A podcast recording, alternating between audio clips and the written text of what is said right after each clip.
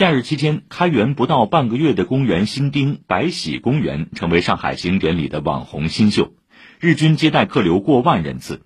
这个坐落于中国第一个工人新村曹杨新村，总长八百八十米、平均宽度只有十五米的线性公园，到底有着怎样的流量密码？请听报道。北临曹杨路，南接中山北路，位于地铁十一号线枫桥路站东侧的白喜公园，这几天成了沪上拍照打卡的热门地。我就住在边上大楼里呗，我这个窗户就对着下面，感觉蛮漂亮的。我们就是来拍照的。美，改造的美，变化很大，非常开心。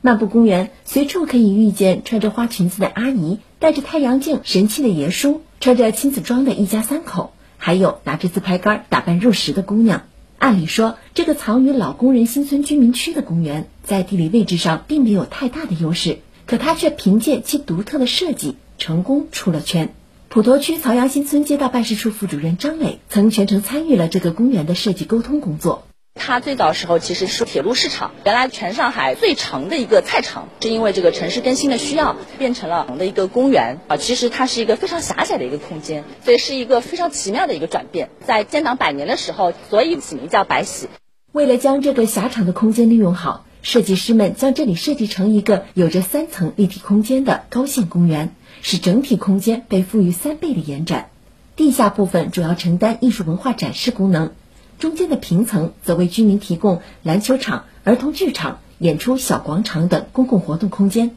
而最上面一层的高线步道则为漫步者提供了瞭望城市的最佳视角。白喜公园周边呢有十一个小区，那么当时呢我们其实是开展了一轮非常广泛的一个人民意见的一个征集，他们也非常希望能够在他们的家门口有一个综合性的休闲娱乐的，而且适合全龄段的一个活动场所。在这里，每个年龄层都能找到自己最爱的角落。老年人喜欢在绿植休闲区坐着聊天，年轻的情侣们喜欢站在高处与远处的环球港双子塔来个合影，孩子们则喜欢在各种造型的雕塑或是装置艺术前跑来跑去，时不时抬头看着晶莹剔透的它们所产生的光影变化。整个空间里人气最旺的要数篮球场了，大人和孩子们共享一片天地。带小朋友来做爸爸的也可以培养小朋友一起来互动，对对对，这样可以增进我们父子俩的互动的。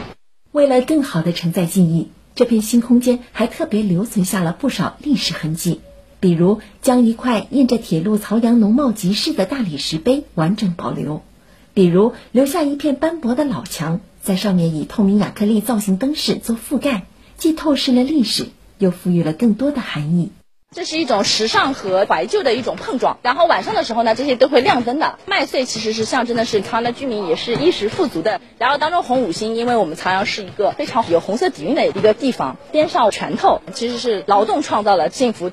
国庆节期间，白喜公园成了新晋流量担当。不过在张磊看来，更大的流量还将在后面，因为这里并非是一个一时新鲜的漂亮公园。它的所有设计都是以激发人与人之间的互动为初衷，以空间来凝聚人。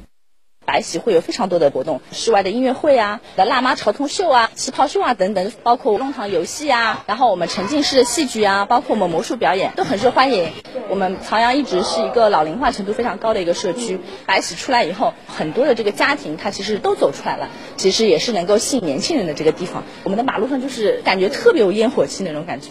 以上由记者汤丽薇报道。